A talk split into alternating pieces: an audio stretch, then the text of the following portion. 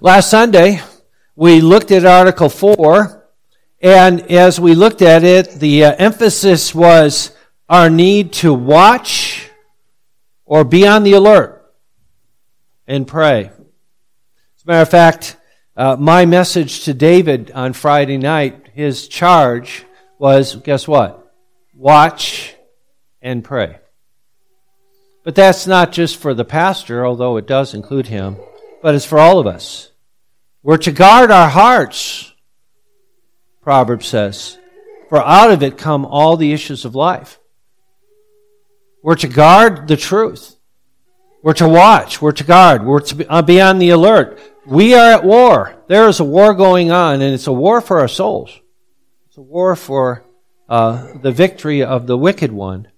But we know that the victory is already accomplished in Christ. But there's still a war going on. Watch and pray that you enter not in temptation.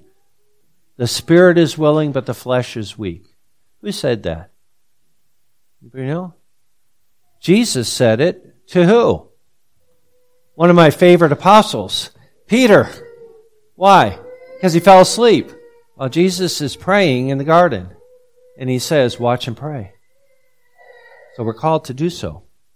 When we don't do these things, we fall into sin. That's what Article 5 is talking about. Notice it. What is the consequence of sin? And the first, I think, is the most important. You hear that? Our sins, they're enormous and they very highly offend God. And I've said this before, actually, in the prayer today, right? We talked about it. It's a personal offense. It's slapping him in the face. So it isn't just breaking the law it's offending the person, which is, I think, the most serious. Like he says, very highly. I mean, that's an understatement. I think it's extremely offensive to God. As uh, David said in Psalm 51, against you, you only have I sinned. Now, wait a second, David. Don't you understand? You murdered Uriah you committed adultery with Bathsheba, and yet your confession of that, and you hid it for a year, and yet you said, Against you, you only have I sinned. Well, what about them? Well, yes, he sinned against them as well. But the issue is separation from God. As Scripture says, our sins separate us from God. But furthermore, it goes on to say that we gain or we uh, incur a deadly guilt. It's not just guilt, but a deadly guilt. A guilt that points to death. Separation from God, separation from life. Wages of sin is death. They go on to say, it grieves the Holy Spirit. You ever stop and think about that? The Holy Spirit is with me at all times, right? And when I sin, Holy Spirit's offended. Again, He's holy. Sin is the opposite of holy. We're called to be holy. His holy name is upon us. And yet we sin and offend the Spirit of God. Isaiah chapter 63, verses 9 and 10 say it this way In all their affliction, he was afflicted, and the angel of his presence saved them. In his love and in his compassion, he redeemed them. He bore them and carried them all the days of old. But they rebelled and grieved his Holy Spirit. So he turned himself against them as an enemy, and he fought against them. Then he remembered the days of old, Moses and his people, saying, Where is he who brought them up out of the sea? Where is the shepherd of his flock? Where is he who put his Holy Spirit within them? And he goes on to say he shows mercy. So they grieve the Holy Spirit. Paul writes in Ephesians chapter 4 do not grieve the Holy Spirit of promise. How do we do so? By our sin. And they go on to say it also interrupts, sin interrupts our exercise of faith, as it says. It interrupts the exercise of faith, grievously wounds their conscience, and so on.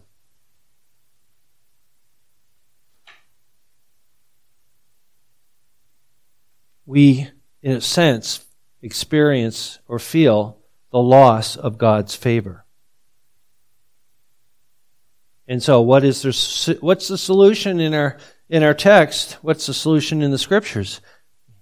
Have you ever heard that phrase? Serious repentance. An interesting way to call it. Repentance. Is there repentance that's not serious? Is there? Is there a, is there, did, did Judas, after he betrayed the Savior, did he repent of that? Was it a serious, godly repentance? No. He went out and hung himself. He was sorry, but it wasn't a godly sorrow. It was a sorrow that led to death. No, the, uh, there we're talking about a godly sorrow. What does the Catechism say?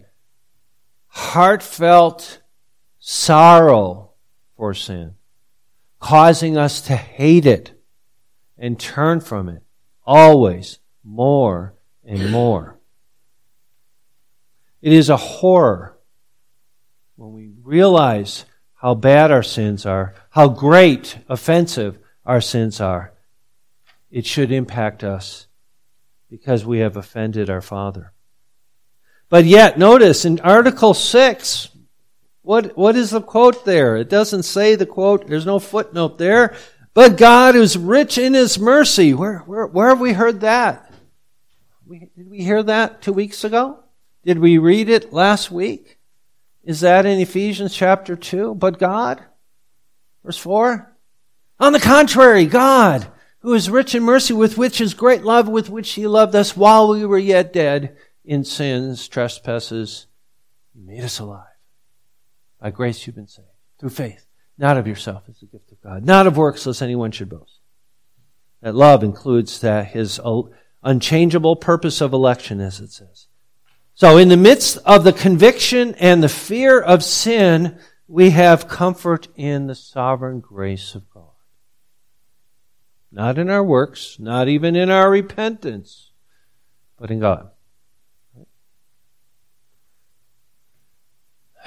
When I, I gave the charge to David, I'm going to use this and I'll wrap up. I gave the charge to David in uh, Friday to being a pastor, and I started off by saying to him, David, just want to let you know you're going to be a complete failure in the ministry. You're going to be frustrated, discouraged, despairing. As one pastor said, I go through that cycle so often I can set my watch to it. But God, who's rich in his mercy, he does not withhold, wholly withdraw his Holy Spirit from his people.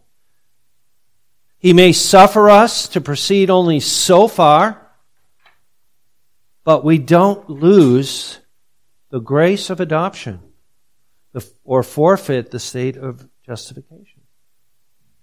And it goes on. There's our conviction. But it's a conviction of sin and then a conviction of faith in the grace of God. And so the catechism begins with what? How great my, someone? Great my sin and misery is. And then secondly, how I am redeemed from all my sin and misery. And then what's my response? How I'm to be thankful to God for such redemption. Amen? Is that the gospel? That is the gospel. Praise God for his amazing grace. How sweet the sound that saved a wretch like me. Amen? Amen.